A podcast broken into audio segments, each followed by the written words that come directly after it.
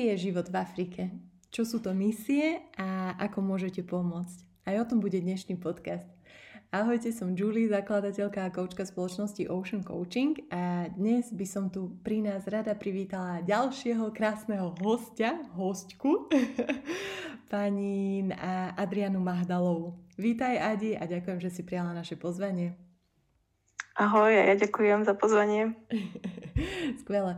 A prosím ťa, môžeš sa nám trošku predstaviť a predstaviť svoju prácu a možno ako dlho sa, sa tomu, čo robíš, venuješ? Uh, tak e, teda volám sa Adriana Mahdalová a pracujem ako projektová manažerka v občianskom združení Savio, ktoré sa venuje mm, rozvojovej spolupráci a humanitárnej pomoci. A vlastne tým, že je to v podstate občianske združenie Salesianov Dom Boska, tak e, pôsobíme vlastne hlavne tam, kde sú prítomní e, teda Salesiani a je to hlavne teda v krajinách, v chudobnejších krajinách, v krajinách tretieho sveta alebo v menej rozvinutých regiónoch.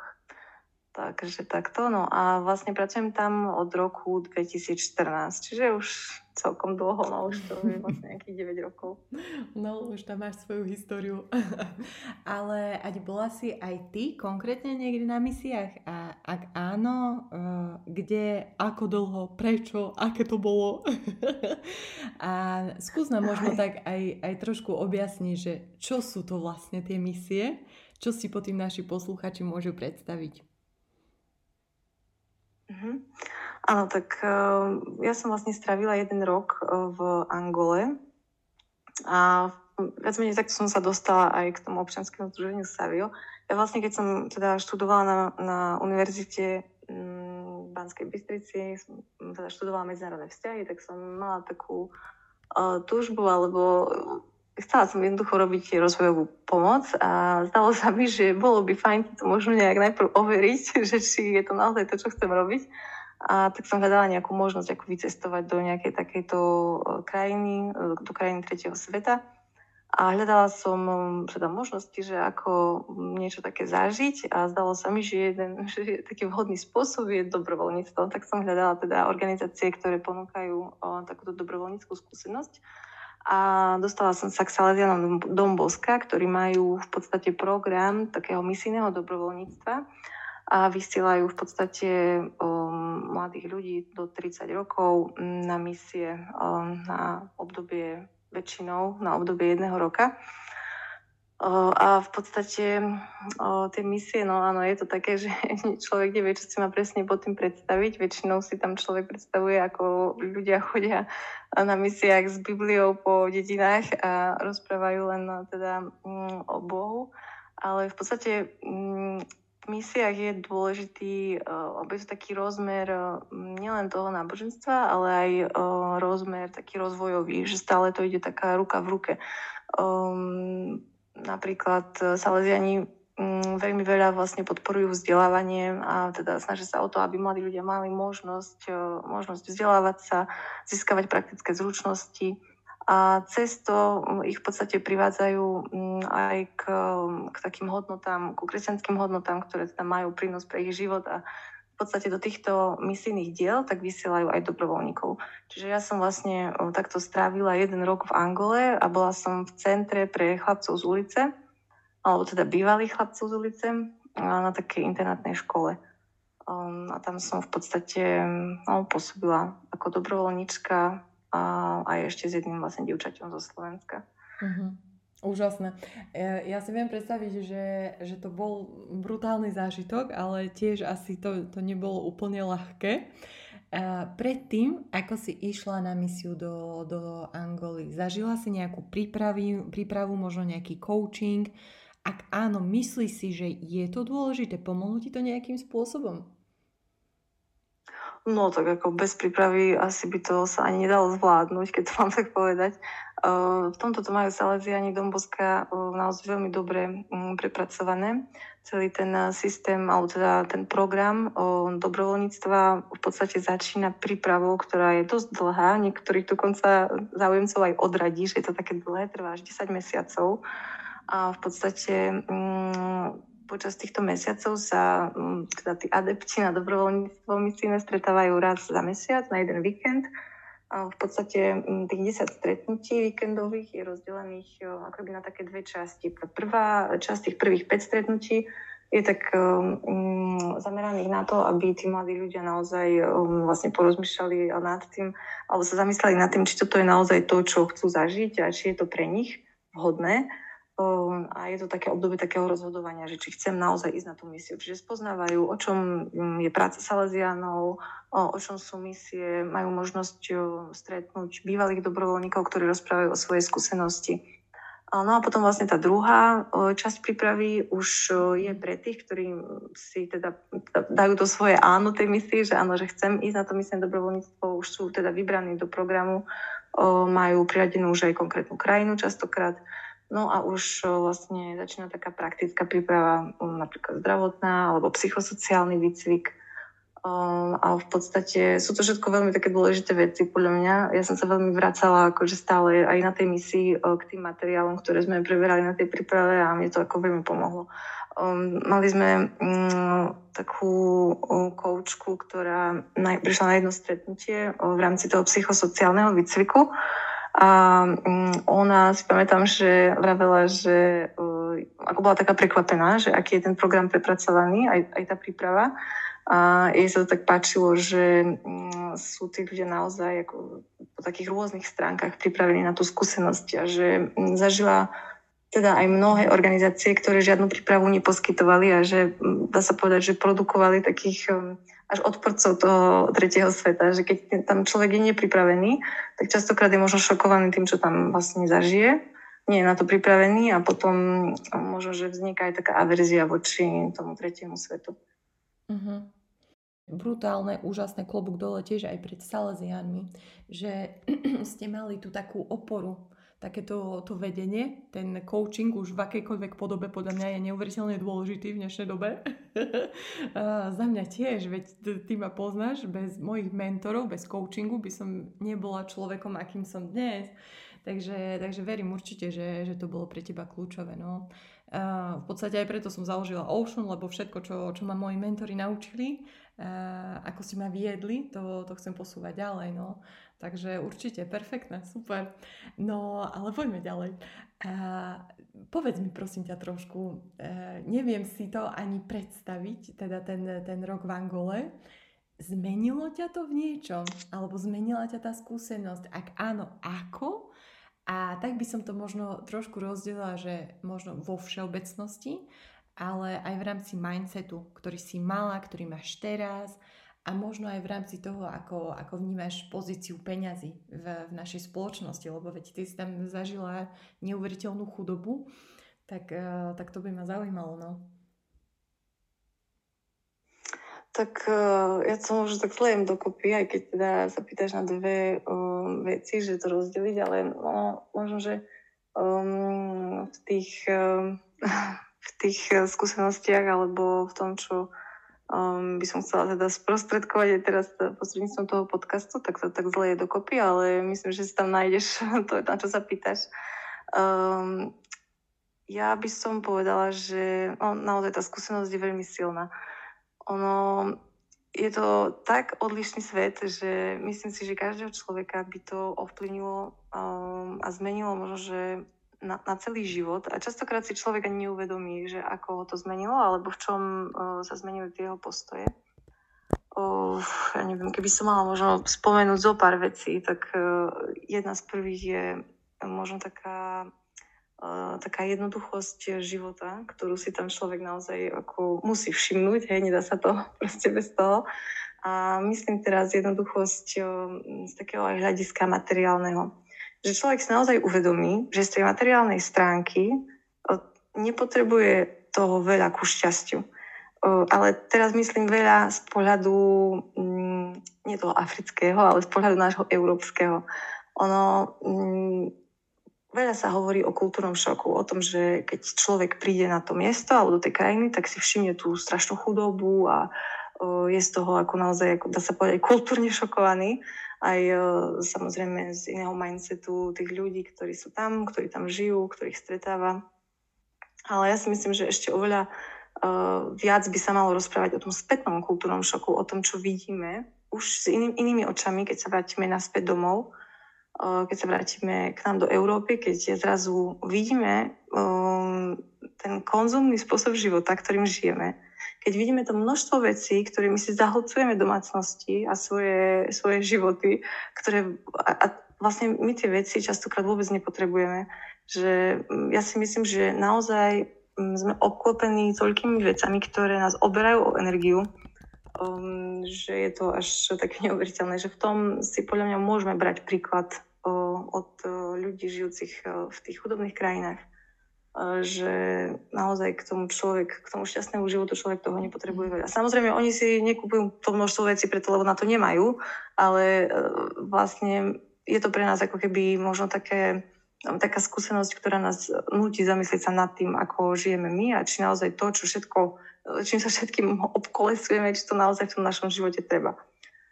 takže toto je určite akože jedna z takých vecí, ktorú um, som si odniesla takisto um, si myslím, že si od nich môžeme um, brať taký príklad uh, v tom uh, živote komunity. Tam uh, dá sa povedať, že problém jedného človeka alebo problém jednotlivca sa stáva problémom komunity. Keď má niekto problém uh, zdravotný, potrebuje peniaze na to, aby, aby išiel k lekárovi, tak sa aj celá dedina vyzbiera na to, aby ten človek mohol ísť k lekárovi.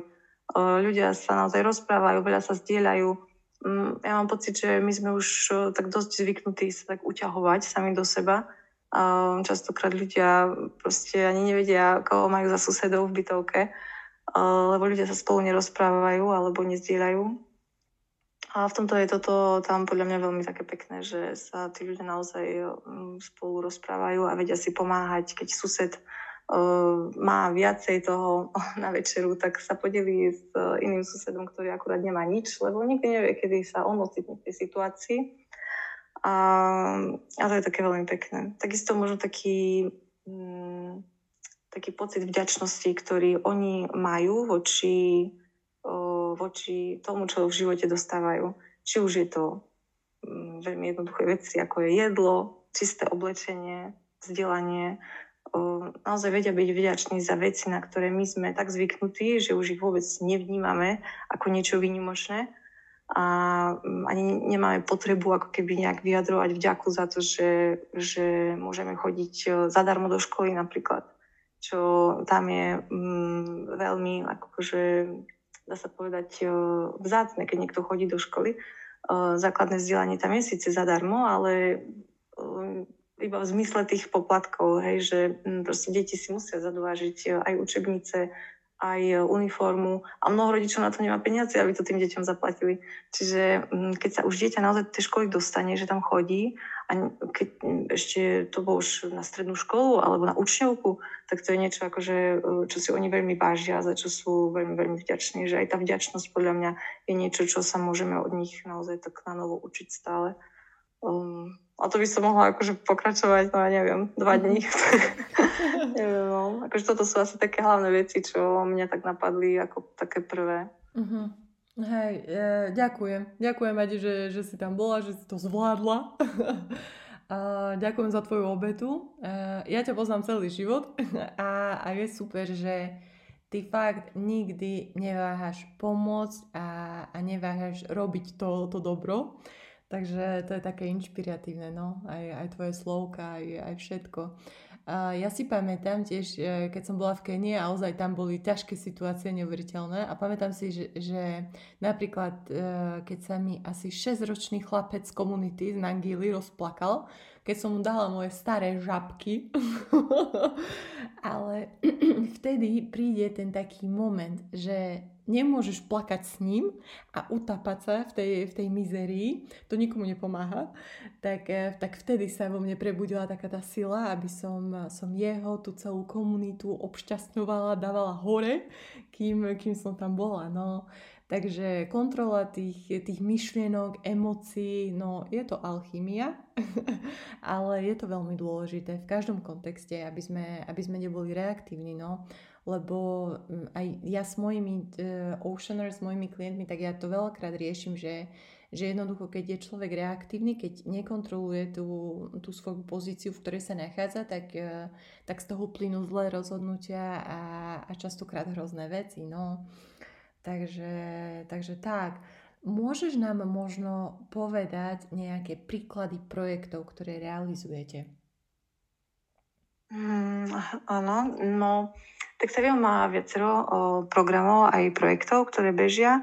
Um, napríklad e, programy a adopcie detí v Kenii a adopcie tried e, v Južnom Sudáne a v Sudáne. To sú také programy vlastne na podporu vzdelávania, um, kedy vlastne už buď konkrétne dieťa alebo konkrétnu triedu s konkrétnymi študentmi môže vlastne, môžu darcovia zo Slovenska v podstate podporovať finančne a tak uh, týmto spôsobom podporovať vlastne vzdelávanie týchto mladých ľudí.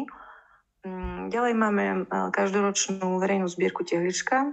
Tá beží v postnom období, mm, ale je otvorená teda až do konca júla.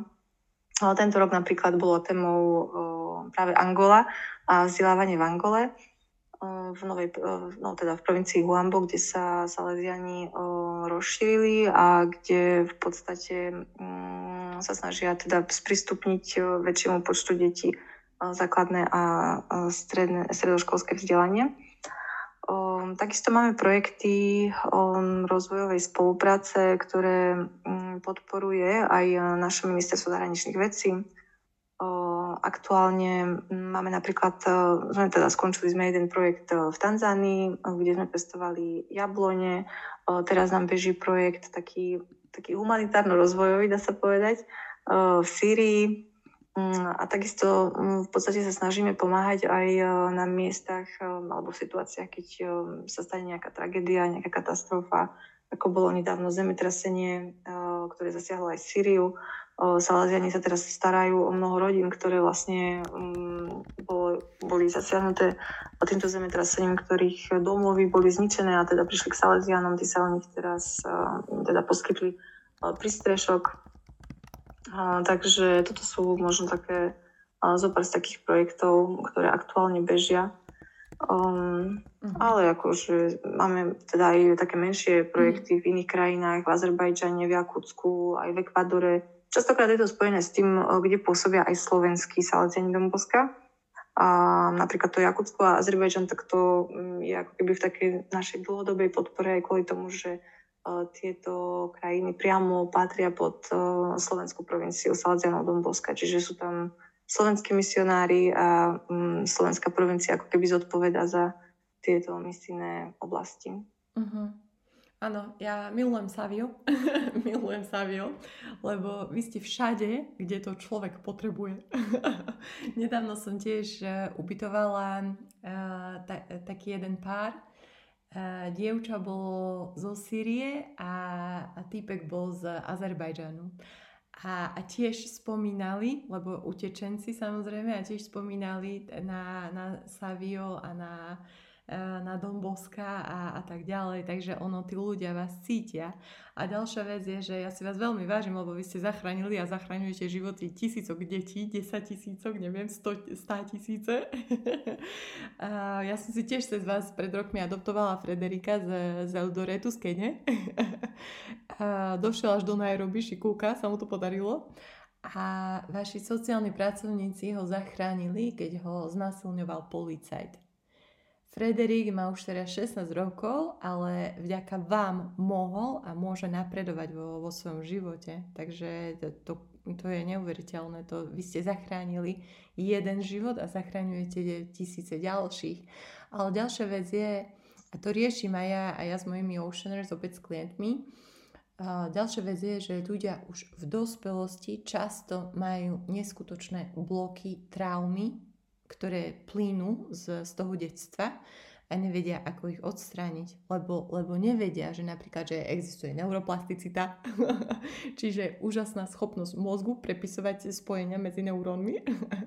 čiže aj keď ľudia majú nejakú traumu, bloky, vďaka neuroplasticite sa, sa toho vieme zbaviť. A, a v podstate aj preto vznikol Ocean Coaching opäť my Ocean Coaching riešime hlavne, ty to vieš, hlavne tú, tú finančnú gramotnosť, finančné bloky, negatívne presvedčenia, ale môže to byť aplikované na všetko. A ja som to napríklad v Kenii cítila, že ľudia ti doslova povedali, že oni sa narodili v chudobe a tak aj zomru. Takže nemali ani motiváciu sa, sa niečo učiť, zlepšovať sa, a tieto veci môžu byť veľmi nebezpečné, či, či v rozvojovom uh, svete alebo v rozvinutom svete, no. takže, takže tak, ale povedz mi prosím ťa trošku bližšie. Trošku si spomenula, že OK, te pôsobíte v, v Angole, v Kenii, v Azerbajdžane a tak ďalej. Uh, kde všade um, vás ľudia môžu nájsť alebo kde všade pomáhate? A tiež možno Vidíš ty to, aký vplyv majú tie peniažky na, na životy ľudí, ktorým pomáhate? Akú zmenu robíte? O, áno, tak no, my pôsobíme vlastne hlavne, čo sa týka subsárskej Afriky, tak najmä vo východnej Afrike, čiže Kenia, mm, Južný Sudán, Sudán, Tandánia, um, aj v Etiópii sme mali už nejaké humanitárne aktivity. Potom pôsobíme teda v Angole zo subsárskej Afriky. No a potom už spomínaný Blízky východ, čiže Syria, no a ďalej Azerbajdžan, spomínané Jakutsko a potom v Južnej Amerike Ekvádor, ale napríklad cez misijné dobrovoľníctvo sme vysielali aj do Mexika, do Peru. Takže ono sa tak aj v čase mení, tie krajiny, je to také rôznorodé. Mm, no a tak jasné, no. Akože Uh, ja by som takto, aby som to uviedla na pravú mieru, hej, že, jak si pravila, že zachráňujú životy 10 tisícov ľudí, no tak nie je to, jedine, nie je to akože Sávio ako také jediné, ktoré zachráňuje tieto deti. Uh, určite by som to nedávala do tejto pozície. Um, sú tam, je to vlastne ten um, ako keby duch toho Domboska a tých Salesianov a práca Salesianov Domboska, ktorí sú v podstate najväčšou rehoľou na svete. A napríklad v Afrike sú to najväčší poskytovateľia praktických zručností alebo učňovského vzdelávania. Čiže oni naozaj majú obrovský mm, rozsah tej svojej práce a nie všade tam, kde sú nie je aj Savio, hej, že ono to závisí veľmi od tých e, historických prepojení, od e, prítomnosti slovenských Salesiánov alebo slovenských dobrovoľníkov a podobne. Mm, a, a my sme ako keby jeden z tých e, z tých um, prostredníkov, ktorí sa snažia nejakým spôsobom podporiť tú prácu Salesianov Domboska, ktorá, ktorá má podľa mňa obrovský význam. Už len napríklad v práci s chlapcami, alebo teda uh, s deťmi, s deťmi z ulic, tak oni sa naozaj snažia identifikovať ten problém, nájsť tie deti, ktoré sú podstate na ulici, potom cez svojich sociálnych pracovníkov, ktorých majú, tak e, vyhľadávajú rodiny týchto detí, snažia sa zistiť, či tie deti majú rodičov alebo nemajú, alebo nejakých príbuzných, ktorým sa môžu vrátiť, či tam je nejaká šanca na návrat a zoberú ich do rehabilitačných stredísk, kde sa tie deti na novo učia takým základným návykom, potom ich posúvajú ďalej do školy, um, ďalej na učňovky, aby mali vlastne v rukách nejakú zručnosť, eh, s ktorou, ktorou si potom môžu zarobiť eh, vlastne na svoj život, na, teda na živobytie. Um, čiže je to naozaj taká veľmi, veľmi taká široká a pestrá práca, ktorú Salesiani robia a ono samozrejme bez peňazí by sa to nedalo. Čiže Salesiani naozaj zháňajú tie prostriedky uh, rôznymi spôsobmi, či už sú to vlastne salesianské organizácie v rozvinutých krajinách, ktoré e, takto podporujú salesianov, ako sme to aj my, teda Savio. Mm, no a zase na nás je nájsť tých, tých donorov, čiže buď no, hľadáme donorov inštitucionálnych, ako som spomínala, naše ministerstvo zahraničných vecí, Slovak Aid, alebo sú to individuálni darcovia, čiže obyčajní ľudia, ktorí mm, neváhajú v podstate podporiť dobrý projekt, dobrú vec a častokrát si ľudia povedia, že, že a tak nejdem teda pošiť, nejdem posielať 5 eur alebo 3 eurá, že čo, čo s takým darom, hej, ale v podstate dá sa povedať, že naozaj každý malý príspevok dokáže v podstate priniesť zmenu, um, lebo keď sa nájde takých ľudí viacej, ktorí prispejú aj malú sumu, tak za to už naozaj môžeme niečo urobiť alebo podporiť niekoho v tom vzdelávaní. Um, takže my sme naozaj veľmi vďační za každý dar a za všetkých darcov, ktorí, ktorí prispievajú. Ja som presvedčená o tom, že v akomkoľvek sociálnom postavení. Akokoľvek je na tom človek, čo sa týka peňazí, tak nikdy, nie, nikdy nemá príliš málo na to, aby mohol darovať. A myslím si, že štedrosť že štedrosti by sme sa mali učiť celý život a, a že štedrosť je taký magnet na požehnanie do našich životov, takže ja si myslím, že má veľký zmysel podporovať charitatívne projekty a naozaj myslieť na tých, ktorí sa majú horšie ako my. Lebo sa naozaj veľa ľudí na svete má horšie ako my. My Slováci si myslíme častokrát, radi, radi si tak poľutujeme, že ako my sa máme hrozne a ako sa vo, vo vyspelejších krajinách majú lepšie ako my. A častokrát aj na Slovensku, keď máme nejaké prednášky alebo prezentácie, tak sú ľudia takí prekvapení až zaskočení, keď poviem, že, že Slovensko je jedna z najrozvinutejších krajín na svete. A ľudia sú takí zaskočení, že čo, že Slovensko? No áno, 90% ľudí na tejto zeme guli sa má horšie ako my. A to si častokrát podľa mňa mm, musíme akoby tak na novo uvedomovať. A v nejakom zmysle, ja si myslím, že sme aj takí dlžníci um, voči tým chudobným ľuďom alebo ľuďom, ktorí sa narodili v, proste v menej rozvinutých krajinách alebo v chudobnejších častiach sveta. Um, takže sme takými deťmi šťastení, si myslím, v niečom a nemali by sme sa brániť tomu, aby sme sa podelili o to, čo máme aj s tými, čo, čo toho majú menej. No. Uh-huh, určite. Jo, ja ďakujem, ďakujem, že si nám to takto ujasnila a, a teším sa veľmi, že presne, že sa rozrastáte a, a idete si svoj príbeh. A aj v rámci tej vďačnosti, veď e, ty ma poznáš, takže ty vieš, že ja mám svoje pravidlo e, štvornásobná vďačnosť. to znamená, že, že fakt vždy, keď som niekomu niečo dala a, a bola som za to vďačná, že vôbec, že mám tie korunky na to, aby, aby som prispela alebo čo, mne sa to za každý krát sa mi to štvornásobne vrátilo. To je moje pravidlo, ja neviem, že či to bude e, štvornásobok vďačnosti alebo štedrosti, alebo ja neviem čo, ale ľudia, funguje to neuveriteľne. Takže presne, hoci čo dáš, tak, e, tak sa ti to vráti, no, niekoľkonásobne. U mňa je to 4 krát, neviem ako u vás. takže, takže tak, ale zase na druhej strane, Uh, ty vieš, že ja tak rada vyzývam ľudí. tak uh, by som sa ťa tak opýtala ešte jednu vec. Ja si pamätám, že keď som ešte učila v Mexiku, v Puerto Vallarta, ľudia mali fascinujúce stereotypy o tom, že som biela, že musím byť američanka, že určite mám peniaze.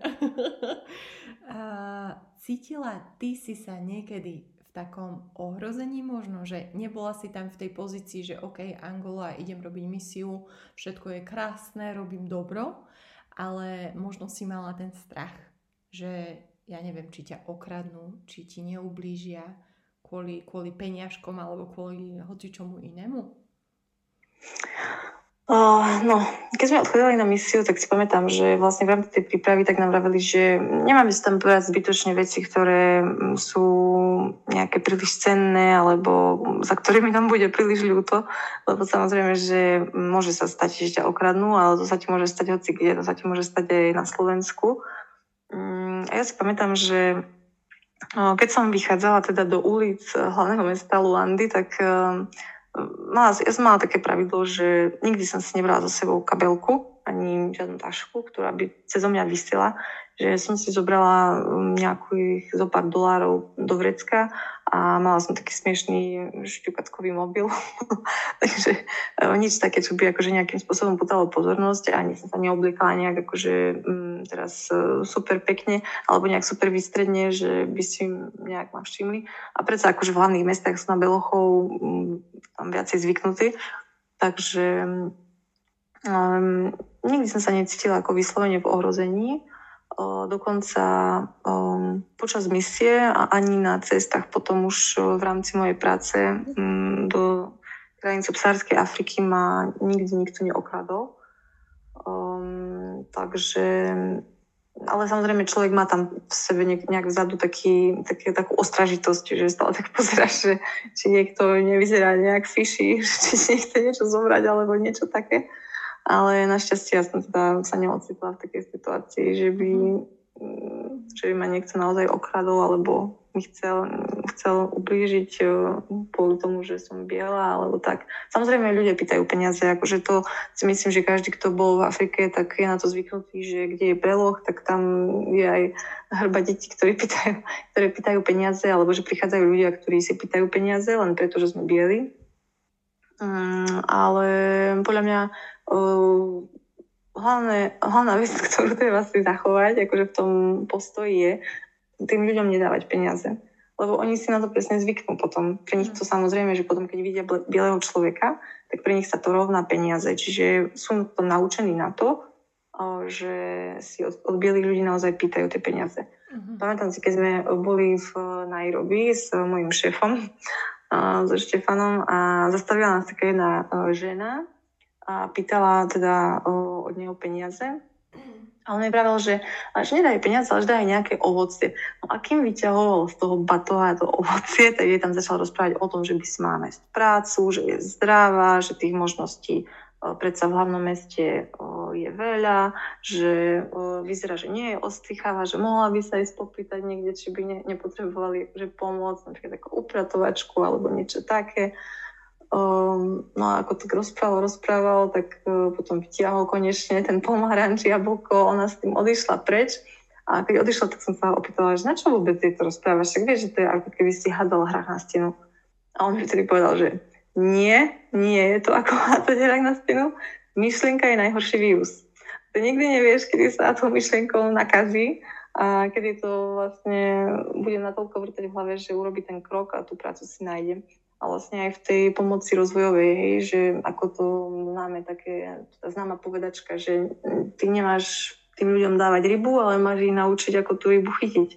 A aj v tomto si myslím, že si treba zachovávať stále taký zdravý postoj, že um, radšej tých ľudí nejakým spôsobom naviesť možno na nejaký projekt, kde um, sa môžu zapísať do nejakého kurzu, um, keď, um, dajme tomu, nemajú prácu alebo nemajú zručnosti na to, aby si tú prácu našli Takže, Presne. takže tak. Úžasné, úžasné, úžasné a ja úplne súhlasím s týmto, lebo mne sa tiež veľakrát stávalo, no veď mm, odjak živa. Ešte ani som nerobila coaching, ani som neučila, ani, ani nič, ale presne, že, že ľudia sú niekedy ostýchaví niečo povedať, ale nikdy nevieš, koho sa to dotkne, komu môžeš pomôcť, koho môžeš inšpirovať a, a tak sa môžeme ťahať ďalej, takže, takže super. Ale zase áno, aby som sa vrátila naspäť k, tým, k tomu strachu, čo, čo si spomínala, že jasné, že si sa otáčala za chrbtom a, a tak. A strach je veľmi silná emócia, samozrejme. Aj tu riešime v, na, v našom programe, a, lebo som v mojom živote videla doslova paralizovaných ľudí kvôli strachu. Takže, takže samozrejme, že je potrebné sa, sa s týmito vecami zaoberať. No. Uh, ale idem ťa ďalej vyzývať. Vieš, že ja ľúbim ťa vyzývať. Takže mi povedz, veľa ľudí charitám nedôveruje. Kde táto nedôvera pramení? Vedela by si možno nám poradiť, uh, že, že kde si môžeme možno ne, nejaké tieto charitatívne organizácie overiť, aby sme si boli istí, že tie peniaze ozaj idú tam, kde, kde nám slubujete, že idú. Mm. Áno, ale je pravda, že veľa ľudí je možno takých nedôverčivých voči charitatívnym organizáciám a myslím si, že častočne je to preto, že uh, ich je strašne veľa už, že tých možností darovať uh, je naozaj veľmi, veľmi veľa a ak je to nejaká neznáma organizácia alebo nejaký, počujú proste o tom prvýkrát, príde niečo do schránky v živote, o tom nepočuli, tak sú ľudia takí nedôverčiví a častokrát je to možno aj preto, že počuli o nejakých podvodných prípadoch alebo tak. A tie nie sú až také neobvyklé v dnešnej dobe, by som povedala. Ale určite um, človek si vždy môže um, v podstate vyhľadať tú organizáciu na internete. Tá organizácia by mala mať určite stránku. Na, na stránke by mala byť zverejnená výročná správa za predchádzajúci rok Mm, alebo za predchádzajúce roky, kde si už e, vieš vlastne pozrieť aj tie finančné toky organizácie, e, prácu, ktorú robia. E, mali by byť určite nejaké kontaktné údaje na stránke, telefónne číslo, na ktoré sa vieš dovolať, kde sa vieš možno popýtať ešte na to, čo vlastne robia. Takže asi takto by som ja postupovala, keby som chcela niekde darovať na organiz- nejakej organizácii, ktorú nepoznám alebo o ktorej počujem prvýkrát v živote. Uh-huh. Áno, určite. Ja som mala to požehnanie aj vidieť veľa, veľa organizácií a, a pôsobiť v tých rozvojových krajinách a o to viac si, si vážim, čo, čo robíte, tak len tak ďalej. a, a tiež viem, dobre, už sme sa rozprávali o tom, ako rastiete, ako sa rozširujete, pôsobíte v, v mnohých krajinách. Čo si myslíš, vďaka čomu sa vám tak darí, že, že rastiete? Využívate, ja neviem, nejaký networking v rámci napríklad spájania sa s inými organizáciami, alebo ako to funguje? A, tak um, povedala by som, že sa to tiež takto mení v čase, že niekedy uh, sa zdá, že je tých zdrojov viacej, niekedy menej, uh, podľa toho, aké sú tie možnosti a príležitosti. Ale určite za posledné roky um, sa mi zdá, že veľa pozitívnych uh, spoluprác vzniklo práve vďaka networkingu, uh, či už tu na Slovensku, napríklad um, keď No, začali vlastne nepokoje v Etiópii, v tom regióne Tigraj, tak sme sa s inými slovenskými organizáciami, ktoré pôsobia tiež v oblasti rozvojovej spolupráce a humanitárnej pomoci, spojili do takej spoločnej kampane, ktorá bola teda spojená aj s verejnou zbierkou na pomoc, práve na vlastne humanitárnu pomoc do tohto konfliktného regiónu Tigraj. A vlastne tým, že sme sa spojili, tak sme, sa nám podarilo aj dosiahnuť taký mediálny výtlak a tým pádom aj sa od nás dozvedelo viacej ľudí o tejto iniciatíve a prispeli na to, aby sme vlastne tú pomoc mohli distribuovať. Takže to určite bola jedna taká veľmi prínosná vec.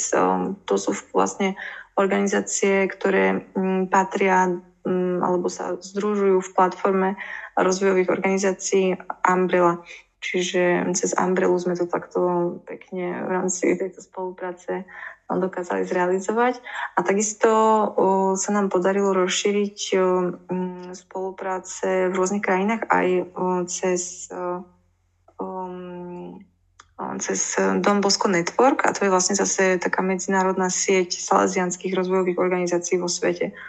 Savio niekedy nebolo vlastne členom, ale odkedy teda sa, sme sa stali členom, tejto siete, týchto salesianských rozvojových organizácií, tak takisto sme v mnohých krajinách vlastne um, sa dokázali ako keby spojiť aj s týmito ďalšími organizáciami a pomôcť na miesta, kde to bolo akurát potrebné. Mm-hmm, super. Ja som mala tú, tú čest a veľmi sa teším, že, že som spoznala niektorých tvojich šéfov a manažérov a, a tak ďalej. a, a tiež sa tak cítim, že u vás to trošku pramení z toho mindsetu, že, že vy nemáte tú, ako vieš, keď, keď niektorí ľudia tak majú tú hrdosť, že no tak ja si, e, si neopýtam to, čo potrebujem, alebo nepoprosím o tú pomoc a nikoho pomoc nepotrebujem a tak ďalej, ale, ale ono to tak podľa mňa ako byť nemá, no, lebo sme ľudské bytosti, sme tu jeden pre druhého, tak, tak prečo nie, keď tú pomoc potrebujem, tak idem za, za tým zdrojom a, a opäť sa ťaháme navzájom, no.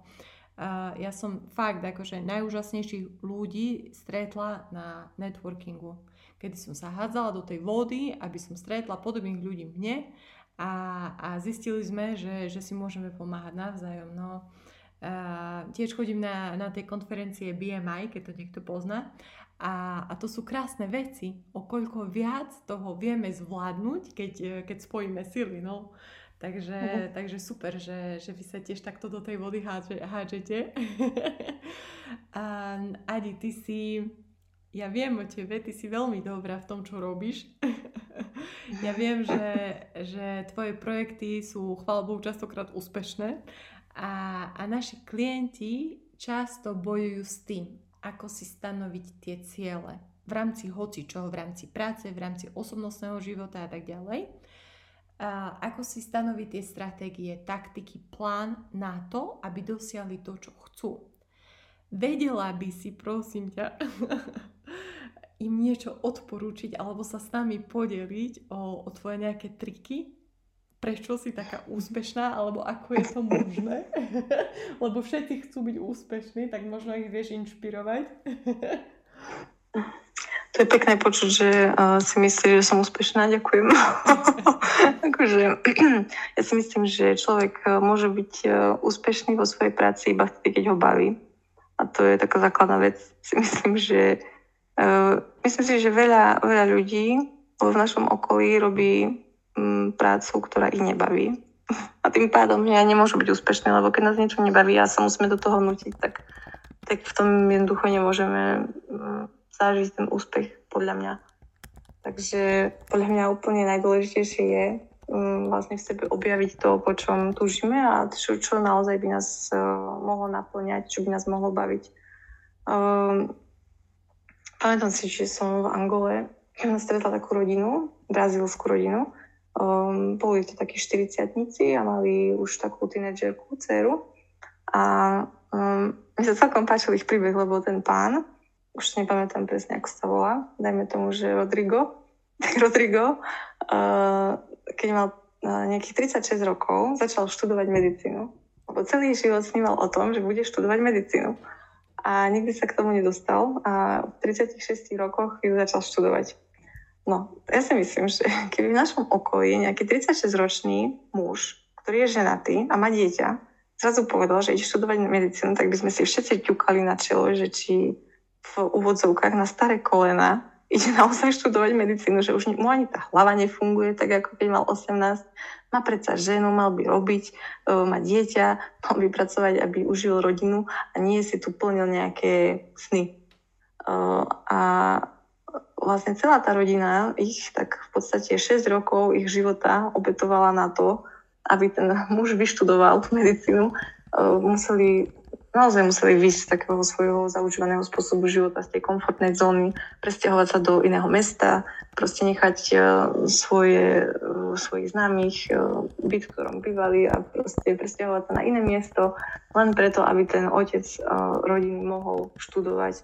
Mama, teda manželka jeho musela v podstate pracovať, aby vykompenzovala ten príjem, ktorý ten muž vlastne nemal, hej, lebo sa všetci v podstate mu vytvárali ten priestor hlavne na tú štúdium, aby to dokončil. No a on to naozaj teda dokončil. V 42 rokoch sa z neho stal lekár. Mm, no a uh, už keď teda bol v Angole, tak už bol, už bol doktor. Aj mňa tam ošetroval, vtedy som tam bola s anginou a neviem s čím všetkým akurát, tak mi tam pomáhal, si pamätám.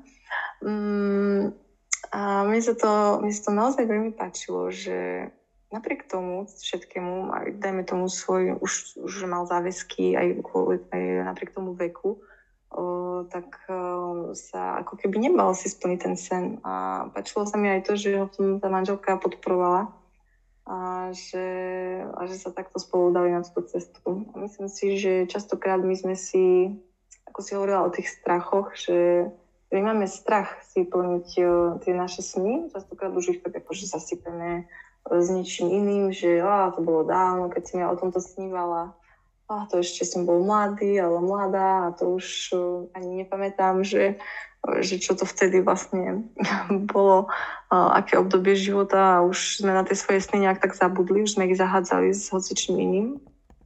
A máme strach si tie sny splniť. A my sme si podľa mňa v mnohých veciach takým blokom sami pre seba. My sme si na takou najväčšou prekážkou sme si my sami v tom, aby sme si tie sny splnili. Uh, takže hlavne podľa mňa si naozaj človek musí uh, tak aj na novo v sebe objaviť tie sny a um, to, čo chce robiť v živote a potom, uh, keď to objaví, keď si to pomenuje a začne robiť logické kroky k tomu, aby to dosiahol, tak v podstate sa mu to nemá prečo nepodariť. Takže mm, neviem, či má zmysel hovoriť o nejakých taktikách alebo stratégiách. Ono v podstate mm, v dnešnej dobe už toľko všelijakých kurzov, príručiek, ktoré človek naozaj môže si na hoci čo, čo v živote cíti, že mu chýba, um, vybrať a sa v tom rozvíjať, že naozaj môžem byť vďačný za to, že žijeme v takej dobe, kde tých možností na, na seba rozvoj je veľmi veľa, takže ja sa hlavne netreba bať skočiť do tej vody a, a, a plávať. No, určite. Uh, tak, ja stále vravím všetkým, že počúvajte svoje srdce, počúvajte svoj mozog, svoje vnútro a, a tak ďalej, lebo samozrejme, že to všetko je prepojené, takže určite. A, a to je mega, že napríklad aj tento typek, o ktorom si hovorila, a v podstate aj ty, tvoj život a všetko, že Jednoducho je to tak prispôsobené tým hodnotám, ktorým tým veríš a ktorým chceš dedikovať ten, ten svoj život. A potom tie všetky ostatné veci, ktoré riešime, ako sú presne, čo som spomínala, ciele, stratégie, taktiky, ako zvládnuť svoj mindset, ako si vybudovať sebavedomie, kreativita, produktivita, vedomosti, zručnosti a tak ďalej, prepis finančného príbehu, čo, čo aj my učíme tak, eh, tak ono to príde tak, eh, tak postupne, tak prirodzene. A vtedy, keď je človek v tomto štádiu, tak potom napríklad, lebo my máme tiež v našom programe, tak, je, tak učím ľudí, ako investovať. A vtedy už je človek v tom štádiu, že OK, tak idem si zdvihnúť ten level a idem sa dostať do tej, do tej finančnej nirvány. No. Takže, takže určite, 100%. A tak sa zo sna stane realita. ale ja to tak veľmi cítim a ty tiež veď ma poznáš, že, že vďaka tým peniažkom ja preto milujem e, rozvojový svet a milujem tam chodiť a milujem ich podporovať, vás podporovať a tak ďalej, lebo, lebo fakt, keď človek má tie peniažky, tak, tak vieš pomáhať viac. A presne ako keď si hovorila, že, že hľadáte tých donorov a že, že potrebujete tých donorov, tak, eh, tak toto je veľmi dôležité. No. Ono je to ťažšie, keď človek je v tom nedostatku a teraz ešte mám niekomu dávať. Jasné, že je to komplikovanejšie. No. Takže um, tak alebo onak tie, tie peňažky sú dôležité. Ale Adi, ak vás niekto chce podporiť, alebo napríklad ísť na misie, kde vás môžu kontaktovať? No, všetky informácie sú dostupné na našej stránke savio.sk Uh-huh. A, takže tam určite nájdú všetko, čo, čo potrebujú. Uh-huh. Aj e, vlastne prehľad programov, projektov bežiacich, aj program dobrovoľníctva. Um, takže tam sa vedia prekliknúť aj na blog dobrovoľníkov, ak by si chceli prečítať o nejakých zážitkoch našich dobrovoľníkov, či už súčasných alebo minulých. Um, takže asi by som to tam všetko uh-huh. na tú našu stránku, na ten náš web cielila. Takže tak. Dobre, super. Len tak ďalej, milujem vás, takže, takže super, teším sa. ďakujem. Uh, ďakujem veľmi pekne za, za tvoj čas, za tento podcast, za, za to, že nás inšpiruješ, že nás motivuješ. Hojnosť s tebou, hojnosť s vami. Áno, áno. Tak všetkým všetko dobré. ďakujem za pozvanie ešte raz. Ďakujem. No, majte sa. Ahoj.